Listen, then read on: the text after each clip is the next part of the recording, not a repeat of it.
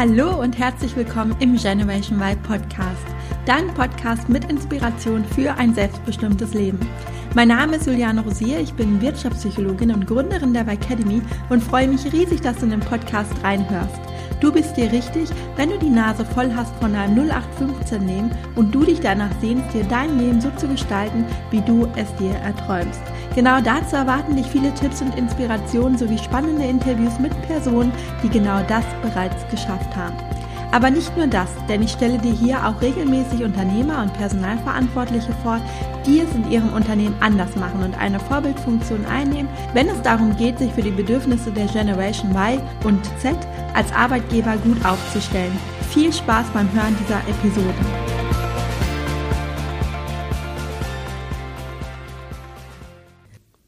Heute habe ich eine sehr spannende Interviewpartnerin zu Gast in meinem Podcast. Und zwar spreche ich mit Dunja Kalbermatter. Dunja ist digitale Nomadin und lebt mit ihrer Verlobten in ihrem selbst umgebauten Van Frieda. Sehr, sehr cool, wie ich finde. Darüber hinaus ist sie Psychologin und Coach und unterstützt Menschen dabei, aus ihrem Alltagstrott auszubrechen. Das war allerdings nicht immer so und Dunja hat einen sehr spannenden Lebensweg hinter sich, wie sie uns gleich selbst erzählen wird. Mehr möchte ich deshalb jetzt noch gar nicht vorwegnehmen. Hör am besten selbst rein und wenn du mehr zu Dunja erfahren möchtest, dann findest du alle wichtigen Links wie immer in den Show Notes. Dir jetzt viel Spaß beim Hören dieser Podcast-Episode. Liebe Dunja, guten Morgen und herzlich willkommen im Generation Vibe Podcast. Schönen guten Morgen, liebe Juliane. Vielen lieben Dank, dass ich hier sein darf. Ich freue mich sehr, dass es geklappt hat. Ja, ich freue mich auch, vor allem weil du die erste Interviewpartnerin in diesem Podcast bist, die tatsächlich so einen ähnlichen Background hat wie ich, also vom Hintergrund und auch der erste Coach. Von daher bin ich sehr gespannt, was du erzählst. Aber bevor ich jetzt zu viel vorwegnehme, vielleicht magst du dich einfach mal selber vorstellen und den Hörern erzählen, ja, wer du bist und was du machst.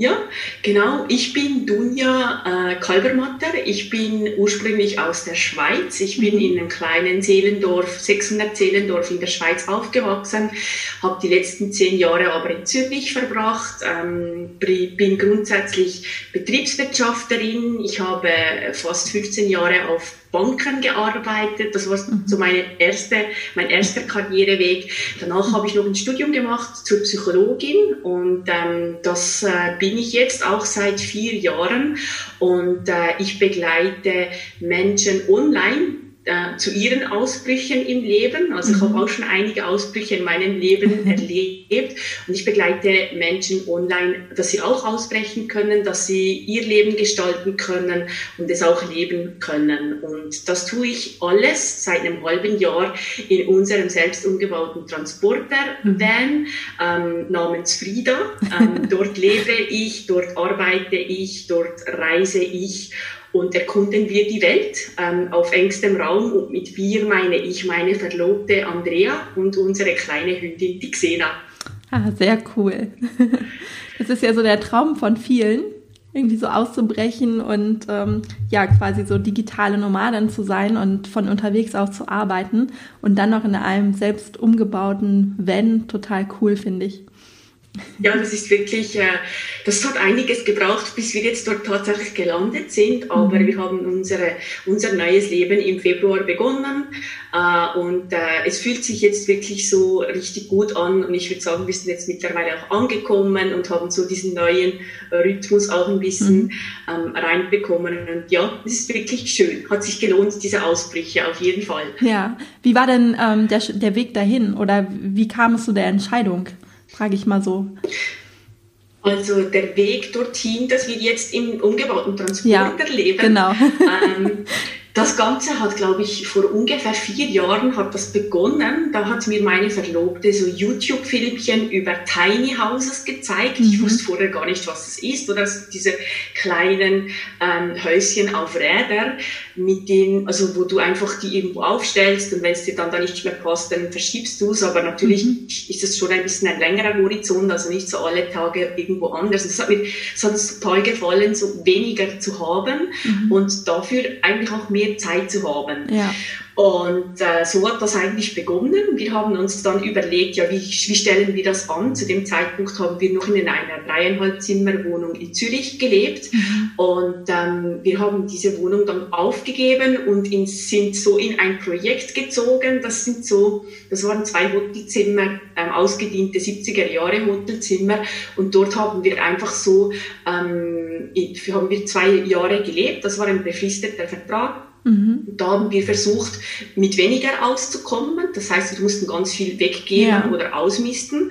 Ähm, und äh, zweitens konnten wir durch das, dass wir weniger Miete zahlen, auch sparen. Mhm. Und der Plan war eigentlich, dass wir während dieser Zeit das Geld sparen und unser Tiny House bauen in diesen ah, zweieinhalb okay. Jahren. Mhm. Das war so der Grundgedanke. Aber ähm, irgendwie haben wir dann gemerkt, ja, das mit dem Hinstellen, wo stellen wir das hin und äh, wie tun wir das? Das sind alles noch ganz viele Graubereiche in der Schweiz, aber ich glaube in Deutschland auch. Mhm. Und dann sind wir, haben wir, irgendwie haben wir gedacht, ja, aber wir müssen uns ja gar nicht an den Ort binden, weil wir haben keine Kinder und mhm. ähm, gut, ich hatte damals noch eine Festanstellung ähm, und dann irgendwie sind wir dann vor, glaube ich, zwei Jahren oder vor eineinhalb Jahren haben wir dann gesagt, warum ziehen wir eigentlich nicht in einen Van und ähm, machen den zu unserem Zuhause. So mhm. haben wir es immer mit dabei und müssen uns nicht entscheiden. Ja.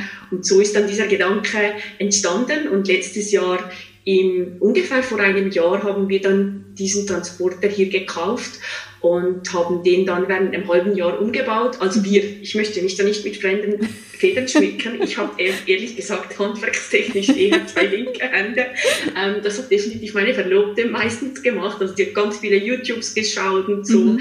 Ähm, und dann hat das geklappt und vor einem, ja, vor, vor sieben Monaten sind wir dann eingezogen und sind einfach mal losgefahren mhm. und haben uns darauf eingelassen. Es war sehr eine aufregende Zeit.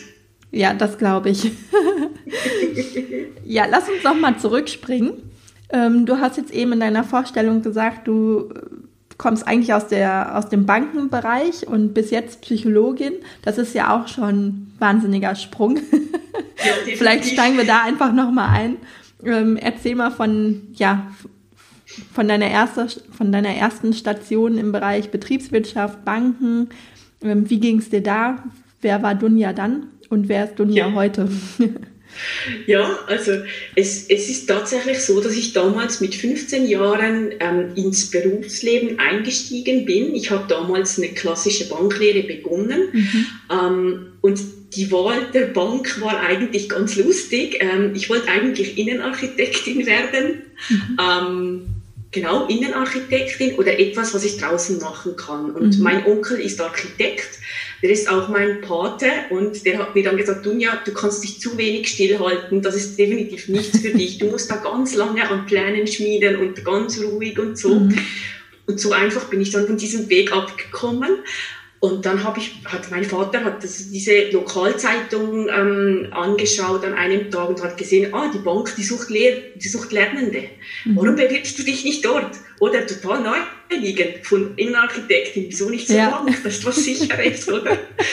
ja, und dann bin ich diese, dieses Prozedere durchgegangen und habe mich da bei verschiedenen Banken beworben und ähm, ja, bin dann auf, eigentlich auf der größten Bank der Schweiz gelandet mhm. und habe dann wirklich mit 15, ich bin dann erst im Oktober 16 geworden, bin ich dort eigentlich schon ins Berufsleben eingetreten und mhm hatte einfach nebenbei eineinhalb Tage Schule und dann noch bankintern hatte ich Schule und das war eigentlich ganz gut, weil ich hatte mit, mit Menschen zu tun, ähm, das war ein großes Umfeld, also ich hatte auch die Möglichkeit, einen Kanton zu wechseln, ich war in mhm. verschiedenen Kantonen, in verschiedenen Orten, konnte Menschen kennenlernen und Kunden beraten und das hat mir damals schon sehr ge gelegen. Also ich bin mhm. jemand, der sehr gerne spricht, der gerne neue Menschen kennenlernt. Mhm. Und so war das eigentlich ganz gut für mich, oder? Und dachte, das, das ist gut so und habe diese Lehre, Lehre dann auch abgeschlossen nach drei Jahren und habe dann auch eine Festanstellung gekriegt und habe so einen klassischen Karriereweg eigentlich eingeschlagen. Ich war zuerst Assistentin äh, für ein paar Jahre im Team, die Geschäftskunden und Firmenkunden beraten haben. Mhm und dann bin ich, habe ich mich eben zur Betriebswirtschafterin noch äh, berufsbegleitend weiterentwickelt. Dann durfte ich selber Kunden ähm, beraten, begleiten, bin befördert worden. Mhm. Ähm, ja, und irgendwann war ich dann 27, ich kann mich noch genau an diesen Sommer erinnern. Ich war 27, ich war extrem viel am Reisen auch, also habe mir auch immer so äh, unbezahlte Urlaube auch genommen mhm. und ja, war viel reisen, habe viel gesehen von der Welt, war auch mal ein halbes Jahr in Australien, mhm. hatte diese Weiterbildung in der Tasche, die Beförderung in der Tasche, mhm. ja und dann, und dann, oder? Dann war ich wirklich so, ich habe so, ich habe so, ich habe auch da gemerkt, ich bin von mir eigentlich weggerannt. Zu dieser mhm. Zeit hatte ich auch mein Coming Out, dass ich auf Frauen stehe, auch mhm. erst mit 27 und das war so der, das war so der krasseste Ausbruch. Ich habe ich hab dort gesessen und ich wusste genau, Dunja, jetzt ist es soweit, du musst raus und zweitens, du musst weg. Mhm. Du musst einfach weg. Du musst alle, du musst alles kappen, was hier ist. Du musst jetzt zuerst mal dich selber finden. Das war mhm. so diese klassische Reaktion. Ich wusste gar nicht, dass das war so ein starker Instinkt, der mich dort getrieben hat. Mhm. Ich wusste, ich muss einfach weg. Ähm, aber nicht, weil, weil irgendwie mein Umfeld nicht gut reagiert hätte. Ich wusste einfach, da ist noch mehr. Also es war so wirklich so ein, so ein, ein, ein ganz krasser Ausbruch. Okay. Und dann habe ich damals mit, ja, mit 28 Jahren bin ich dann auf meine zehn fast einjährige Mittel- und Südamerika-Reise gegangen als, äh, als Frau, als äh, alleine. Und das war damals auch ein großer Schritt. Und, und auf der Bank haben die dann gesagt, Martunia, du kannst doch jetzt hier nicht weg. Du bist, du bist so jung, du bist eine Frau, du bist so in einem männerdominierenden Umfeld, du hast es so weit gebracht, du musst jetzt mhm. hier weiter tun, oder? Du musst jetzt, mhm. das, das macht sich doch nicht gut am Lebenslauf. Aber mein, die böse Lücke im so, Lebenslauf ja, das gibt ja die Lücke oder was sagst du dann und du hast mhm. keinen Job, wenn du zurückkommst und du weißt noch gar nicht, wann du zurückkommst, weil das mhm. habe ich auch gesagt. Wenn es mir nicht gefällt, dann komme ich vielleicht nach einem Monat schon wieder zurück mhm. oder wenn es mir nicht passt. Und das war so unverständlich für mein Umfeld mhm. und ähm, aber ich wusste, das ist das ist das ist der einzige Weg. Ja, und dann bin ich das war nicht so eine einfache Zeit. Vor allem habe ich mir nicht unbedingt den besten Kontinent ausgesucht für eine frisch geoutete lesbische Frau, ja. weil das ist natürlich erzkatholisch und ich wollte einfach wirklich ausbrechen. Ich wollte mein neues Leben ähm, ausprobieren und das hat da nicht so gut funktioniert. Mhm. Aber äh, schlussendlich habe ich mich dann trotzdem gefunden, bin zurückgekommen und, ähm, aber wusste nach diesem Jahr nicht, was ich jetzt beruflich anders machen mhm. möchte, oder? Ich, ich war jetzt ganz viel mit anderen Sachen beschäftigt, aber mhm. sicher nicht beruflich. Und dann wusste ich, dann musste ich wirklich aus diesem Dorf weg und bin nach Zürich gezogen und ähm, bin dann noch mal kurz zur Bank, um Geld zu verdienen und habe da so geschaut, ja, was, was wär's dann? Ich möchte unbedingt Menschen begleiten, beraten, so wie auch mhm. auf der Bank, aber nicht nur im finanziellen Bereich. Mhm. Dann habe ich mir ganz viele Sachen angeschaut, von Ernährungsberaterin zu Yogalehrerin mhm. zu was auch immer, psychologische Beraterin. Und irgendwann kam ich auf dieses Studium der angewandten Psychologie. Ähm, das ist so ein Panda, ähm, wo man hochschultechnisch Psychologie studieren kann, anscheinend auf der Uni, also sehr mhm. angewandt. Ja. Die hat aber ganz wenige Plätze zu vergeben und es war nicht so einfach, aber ich durfte dort dann mit 31 beginnen. Mhm. Ähm, aber dieser ganze Hickhack, der hat mich so durcheinander gebracht, also auch diese Reise, dieses Coming Out und dann wieder der Job auf der Bank. Ich hatte ganz viel Verantwortung. Das war die Krise per se zu der Zeit und das hat mich dann so ausgebrannt, dass ich wirklich, bevor ich das Studium begonnen habe, eine deftige Erschöpfungsdepression hatte. Das war ungefähr mit 30 musste auch den Studiumstart damals verschieben. Es war auch ein bisschen ironisch, oder? Psychologie mhm. studieren und vorher ja. nochmal so richtig schön ausbrennen. nee, es war nicht so lustig, aber das war so ein, aber trotzdem würde ich das als Ausbruch bezeichnen, weil da hat mir dann mein Körper mal gesagt, hey Dunja, du bist im Fall keine Maschine, das funktioniert mhm. so nicht. Ähm, du musst äh, auf dich schauen und ich habe dann einen sehr guten Zugang zu mir gefunden, über Spiritualität auch, über Yoga, ähm, später dann auch zur Meditation. Und dann habe ich dieses fünfjährige Studium absolviert, also tatsächlich fünf Jahre Vollzeitstudium. Und ich habe mich oft gefragt, was ich da denn eigentlich will und was ich da genau mache. habe den Weg da gar nicht gesehen. Ich ja. war dann da wieder so in diesem System Hochschule drin, oder? Ja, und, und du hattest also dann noch gar kein Ziel, dass du gesagt hast, okay, danach möchte ich mich selbstständig machen oder eine Coaching-Ausbildung noch machen, sondern du hast einfach mal angefangen, oder? das war, das war genau diese Sache. Also das Einzige, was ich wusste, ist, dass ich besten, also dass ich selbstständig arbeiten möchte. Das wusste ich mhm. eigentlich schon lange, mhm. ähm, weil auch meine Eltern immer selbstständig waren, also vor allem auch mein Vater. Und ähm, das wusste ich und ich wusste, dass ich Menschen begleiten will, aber mhm. ich sah den, diesen Weg nicht. Also wie mhm. kann ich denn das machen? Wie mache ich mich selbstständig mhm. nach dem Studium? Und ähm, ja, ich bin dann Gott sei Dank über ein sehr gutes Buch gestolpert von der äh, Frau Dr. Sonja Radatz. Mhm. Ähm, vielleicht kennst du sie auch. Sie hat das Buch geschrieben, ähm, Einfach beraten. Und das frühere war Beratung ohne Ratschlag. Mhm. Und mir ist dann klar geworden, das ist die Art und Weise, wie ich Menschen begleiten möchte. Weil alles, was ich im Studium gelernt habe, das war so, ähm, eher Ratschläge geben, analysieren, ja. also was ist jetzt genau nicht gut und so und dann so ein, irgendwas rüber zu stülpen. Mhm. Das, da, deshalb war es für mich schwer. Ich habe mich dort in keiner Schule wiedergefunden, bis mhm. ich eben auf dieses Buch gestoßen bin. Und dann wusste ich, wohin ich will, mhm. aber wusste noch nicht genau wie. Wie, ja. Aber das ist ja eigentlich schon mal das Wichtigste, wenn man, wenn man das Ziel kennt. Ich glaube, das Wie kommt dann, von ganz alleine. Aber wenn man erstmal weiß, was man will, das ist ja eigentlich so das Hauptproblem der meisten Leute, die sagen, okay, ich weiß, dass ich nicht da bleiben möchte, wo ich jetzt bin, aber ich habe halt keine Ahnung, was ich stattdessen machen soll. Und ich glaube, wenn das aber einmal klar ist, dann kommt das wie dann ja automatisch will ich nicht sagen, aber man findet dann einen Weg, ähm, ja. wie man ans Ziel kommt. Ja, also wirklich diese Klarheit zu erschaffen. Ich sage dir auch sehr gerne, diesen Leuchtstern, den du immer am Himmel siehst, egal wie neblig es mhm. gerade ist, du ja. siehst den irgendwo immer noch, der richtet dich immer wieder aus. Ähm, aber das habe ich auch, das habe ich auch sehr lange ähm, muss ich da meine Irrwege gehen. Auch dieser Zwiespalt zwischen angestellt und selbstständig, das war so schwierig, diese mhm diese ganzen Glaubenssätze über Bord zu werfen, mit der mhm. Sicherheit, mit dem finanziellen, einfach sich zu trauen. Das war, das war ein, das war ein langwieriger Prozess. Und in dem ich nicht nur mich gefangen hielt, sondern auch meine Verlobte, ähm, mhm. die eigentlich schon viel eher parat gewesen wäre, einfach wegzugehen, weil sie nicht mhm. an einen Job gebunden ist. Aber ich glaube, da musste ich einfach durch. Also mhm. ich bin dann ja, ich bin dann aus diesem Studium rausgekommen und dachte, die Welt wartet auf mich, oder? Also so ein Lebenslauf, den sieht man doch sonst nicht. Die Menschen warten doch nur so auf mich. Und ja, das, man, da bin ich dann ganz schön auf den, auf den, den Boden der Realität wieder zurückgeklatscht. Mhm. Ja, aber wenn du sagst, ähm, also du hast ja mehrere Veränderungen oder sehr viele mutige Schritte auch bist du ja auch gegangen. Also einmal das Coming Out, dann die Reise alleine nach Süd- und Mittelamerika als Frau ähm, dann der Ausbruch, nochmal dann ein neues Studium anzufangen. Ähm, jetzt mit dem Van, also ganz viele Etappen sind dann ja gekommen, wo du gezeigt hast, dass du mutig bist. Aber woher hast du den Mut genommen?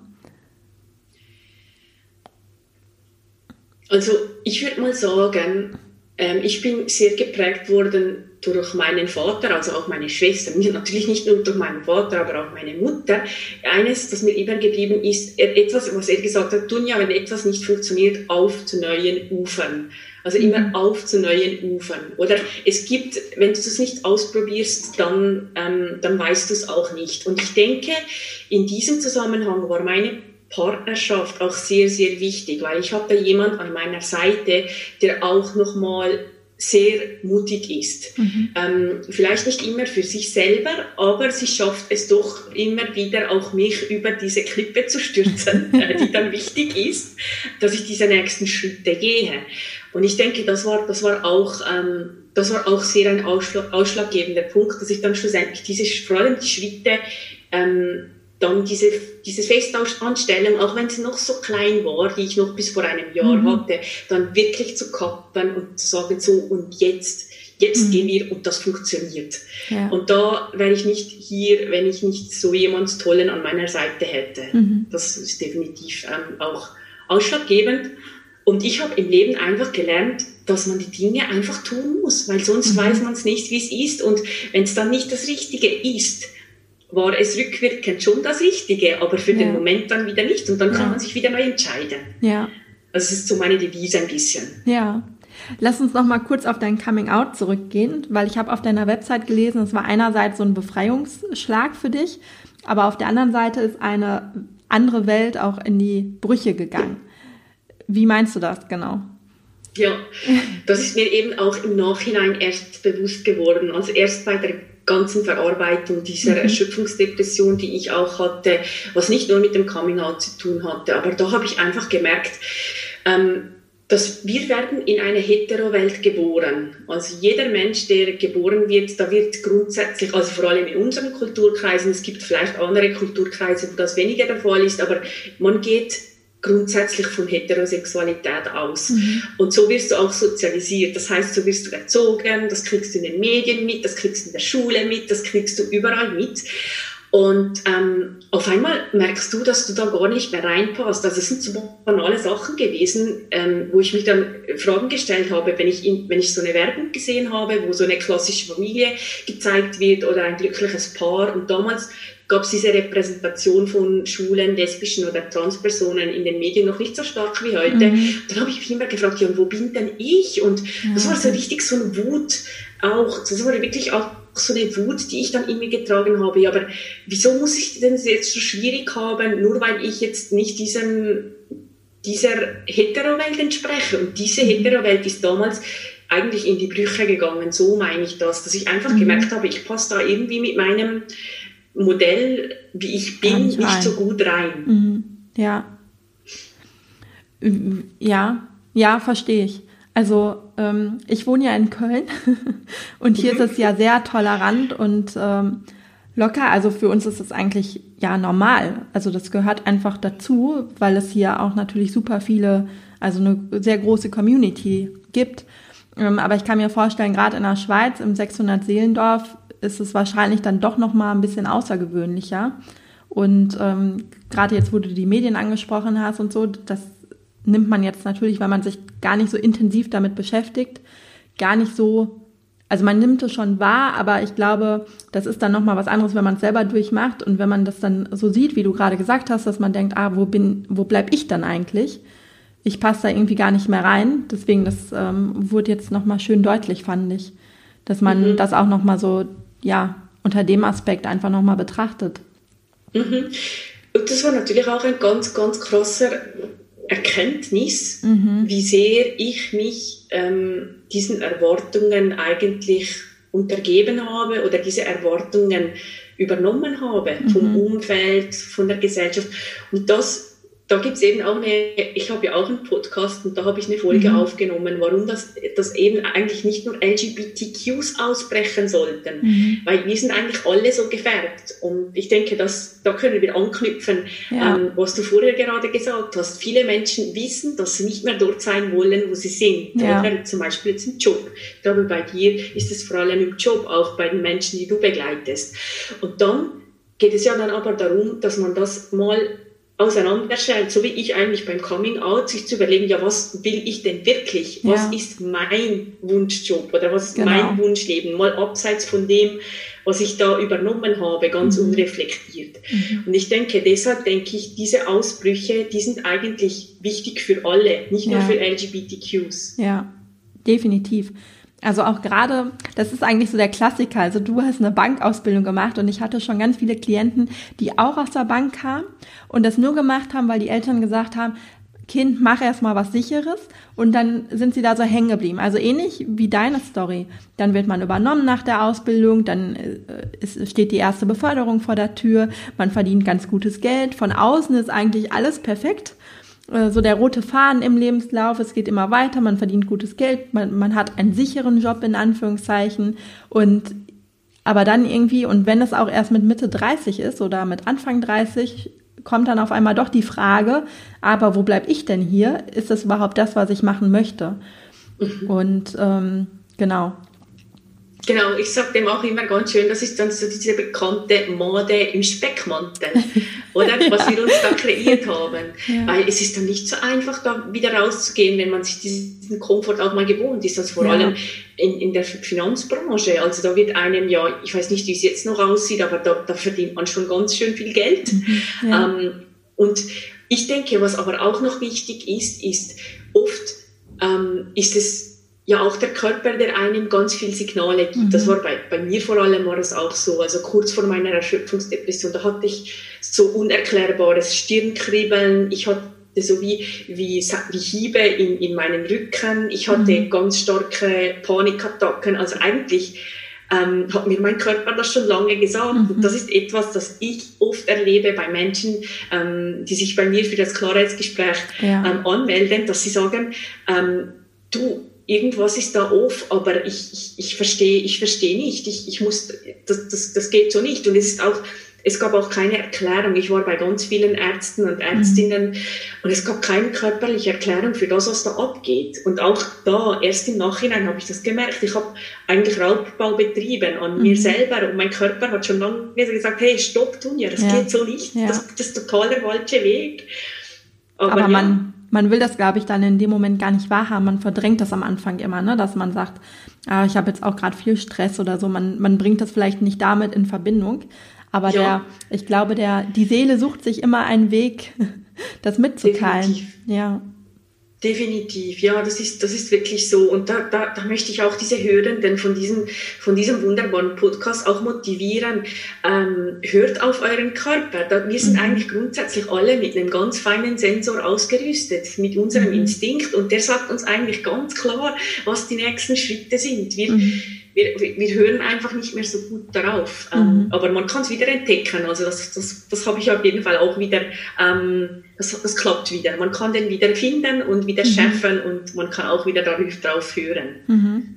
Was meinst du, ähm, welcher Druck war stärker? Der von deinem Umfeld oder den du dir selber gemacht hast? Ähm, Weil das Druck ist ja manchmal auch so, dass wir uns selber sehr stark unter Druck setzen, ne? Mhm. Also der Druck ähm, bezüglich, dass ich jetzt ausbrechen müsste. Nee, auch mit deinen körperlichen Signalen oder bevor du die Erschöpfungsdepression hattest. Also das ist, das ist 100% selbst gemacht. Mhm. Weil ich habe einfach nicht abgegrenzt. Ich habe meinen Garten nicht abgegrenzt. Mhm. Ich ich habe einfach, auch weil ich wahrscheinlich auch so erzogen worden bin oder weil ich es so gelernt habe, vor allem wie ich auch als Frau zu sein habe oder muss mhm. gefallen und so, mhm. so habe ich einfach immer da gesagt. Es gab nie ein Nein. Ich war immer da und war so Energiezapfsäule, aber da bin ich selber schuld. Ich habe nicht abgedreht. Mhm. Ähm, und das ist eine wichtige Erfahrung, die ich während dieser Zeit gemacht habe. Der Druck, definitiv, ich habe den mir selber aufgebaut. Mhm. Ähm, weil es sagt niemand was, wenn du Nein sagst. Ja. Ähm, das ist absolut okay. Im Gegenteil sogar, ich denke, dann, dann trauen sich die anderen auch mal Nein zu sagen. Mhm, ja. Was hat dir auf deinem Weg geholfen, da rauszukommen und so das Leben zu führen, was du jetzt heute führst, was sich ja komplett unterscheidet von der Dunja wahrscheinlich vor 15 Jahren? Ja, das kann man so sagen. Also was mir in dieser Erschöpfungsdepression sehr geholfen hat, also ist einerseits, ich, ich habe mir da Hilfe geholt, also ich muss mir Hilfe holen, das, das mhm. ging gar nicht mehr anders. Das war in Form einer Therapie, ähm, wo ich wirklich meine ganze Biografie aufgearbeitet habe. Ähm, das ist keine außergewöhnlich schlimmen Sachen passiert, aber trotzdem habe ich da sehr viel über mich gelernt und eben dieses Abgrenzen. Mhm. Ähm, andererseits der Kontakt zu meinem Körper. Meine Mama, die wusste schon lange, dass ich im Roten drehe. Die mhm. wissen ja das, oder? Und ja. hat mir auch mehrmals, hat sie mir so, ich weiß es noch genau, sie hat mir verschiedene Optionen zum Geburtstag immer angeboten. Entweder ähm, Nachtessen oder Yogastunden. Das mhm. ist immer, hat sie da versucht, so rein ähm, in mein Leben zu bringen. Aber ich konnte damals nichts mit Yoga anfangen. Das war für mich, auch sportlich war ich halt immer so unterwegs. Ich will was, wo ich schwitze, wo ich was sehe und so. Mhm. Und Yoga war für mich so, nee, das ist kein Sport, also was, was soll mir das bringen? Aber dann, als es soweit war, habe ich dann mit meiner Mama zusammen Yoga gelernt mhm. und das mache ich jetzt seit zehn Jahren. Das ist oh. etwas, das mir enorm geholfen hat, ähm, den Weg wieder zu mir zu finden und mhm. diese Ausgeglichenheit zu behalten. Mhm. Und ähm, vor einem Jahr ähm, habe ich einen sehr interessanten Menschen auf unserem ersten Yoga- und Meditationsretreat in Montenegro kennengelernt. Mhm. Und der hat mich in die Meditation eingeführt. Also den habe ich mir dann auch zur Seite geholt als Coach. Und der hat mir dann gezeigt, wie das geht. Mhm. Ähm, und das war nochmal ein totaler Game Changer. Also diese mhm. Zeiten, die ich mich jeden Tag nehme, ähm, um wirklich zu meditieren. Das hilft mir so enorm, bei mir zu bleiben und eben mhm. bei diesem Instinkt auch, mhm. ähm, dass ich eigentlich genau weiß, was die nächsten Schritte sind. Das, ja. waren, diese, das waren die wichtigsten Sachen. Also ähm, Hilfe geholt mittels Therapie, aber auch ähm, Coaching und Begleitung und auf der anderen Seite einfach den Körper mit einbezogen mhm. ähm, in dieses ganze Leben. Ja, also auch, dass man wieder lernt, auf die Intuition zu hören oder sie wahrzunehmen, weil das ist auch eine Erfahrung, die ich immer mache, dass viele sagen, naja, ich höre mein Bauchgefühl eigentlich gar nicht.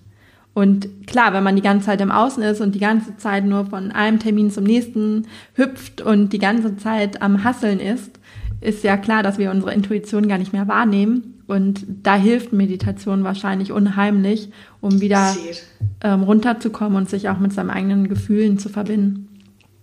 Genau, also wirklich diese Zeiten, also am Anfang ist es, war es so schwierig für mich, weil ich wirklich so äh, auch ein bisschen eine getriebene Persönlichkeit mhm. bin, obwohl ich nach außen eher so einen, einen, einen relaxten Eindruck mache.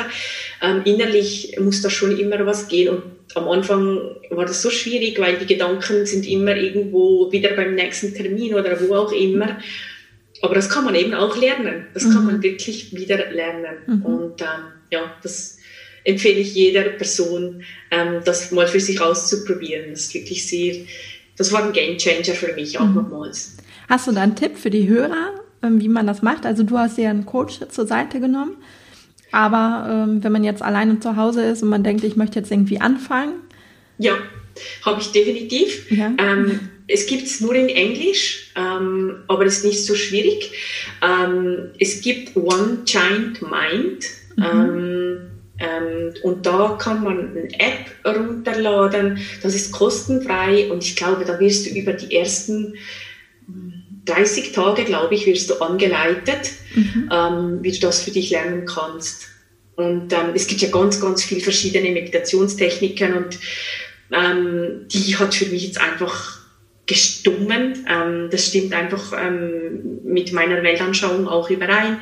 Einfach wirklich, dass wir grundsätzlich geht es ja wirklich darum, dass man wieder einen Kontakt mit sich selber hat. Mhm. Und es ist eine einfache Methode, die wirklich eigentlich relativ schnell umsetzbar ist. Mhm.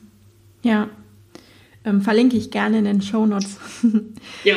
Ja, hast du noch einen Tipp für die Hörer, die jetzt selber sagen, ich bin total unzufrieden, ich stecke jetzt irgendwie gerade fest in meinem Alltagstrott, in meiner Komfortzone, ich möchte aber eigentlich was verändern und ausbrechen. Ähm, was ist so der erste Schritt? Also der erste Schritt, ähm, es ist lustig, dass du das ansprichst. Ich habe ähm, ich habe vor nicht so nicht allzu langer Zeit habe ich ähm, so eine E-Mail-Serie entwickelt, die heißt Step Out Starter Schritte. Mhm. Und da geht es genau um diese ersten Schritte, diese ersten wichtigen Schritte, die auch ich gegangen bin und die ich auch immer wieder bei den Menschen sehe, die ähm, die ausbrechen in mhm. der Arbeit mit mhm. mir. Und ähm, ich kann dir die gerne schicken. Also es ist kostenfrei, da können sich die Menschen anmelden und dann gibt's einfach so alle Tage, gibt's über sieben Tage gibt's eine gibt's eine E-Mail, wo du wirklich so ähm, wo du angeleitet wirst, diese ersten Schritte zu gehen. Und ansonsten ähm, rate ich auch allen, wenn da irgendwo ein Funken ist im Bauch oder irgendwie das sagt, jetzt muss was gehen und jetzt muss was gehen, aber, aber, aber, mhm. ähm, dann möchte ich gerne alle einladen, ähm, sich zu trauen und sich für ernst zu nehmen, sich wirklich selber in den Mittelpunkt zu stellen, und, es, und es zu tun. Ähm, egal was das auch ist, eben vielleicht ist das eine Meditations- Kurs, vielleicht ist sich äh, Juliane an die Seite zu nehmen, ähm, vielleicht ist das Mentoring, vielleicht sogar eine Therapie, aber gönnt euch das, weil wir sind so stark im Außen, jeder geht, jede Person geht in die Ferien, in den Urlaub und gibt da ganz eine Menge Geld aus mhm. und da denke ich mir, wir sind so stark im Außen, und vergessen das Innen. Und eigentlich ist das das Wichtige. Und da mhm. kann so viel passieren innerhalb von kurzer Zeit, dass mhm. du dann für, den ganzen, für dein ganzes Leben eigentlich davon nun profitierst. Also grundsätzlich einfach es zu tun. Ja. Das war ein schönes Schlusswort, finde ich. es zu tun Sehr und schön. einfach loszulegen. Ja, liebe Dunja, vielen Dank für das Interview. Ja, vielen Dank, liebe Juliane, dass ich dabei sein durfte und ähm, das geklappt hat. Danke dir und alles, alles Gute. Vielen Dank fürs Zuhören und dass du in den Generation Y Podcast reingehört hast. Ich hoffe, dir hat die Folge gefallen und du konntest die ein oder andere Inspiration für dich mitnehmen. Wenn du weitere Anregungen dazu möchtest, wie du in deinem Job zufriedener und vor allem selbstbestimmter werden kannst, dann abonniere gerne meinen Podcast oder folge mir auf Instagram. Und falls du selbst noch auf der Suche bist nach einem Beruf, der dich wirklich erfüllt und der richtig gut zu dir passt, dann hole dir auf meiner Website www.julianerosier.de meinen Erfolgsplan für deine berufliche Neuorientierung. Bis zum nächsten Mal, deine Juliane.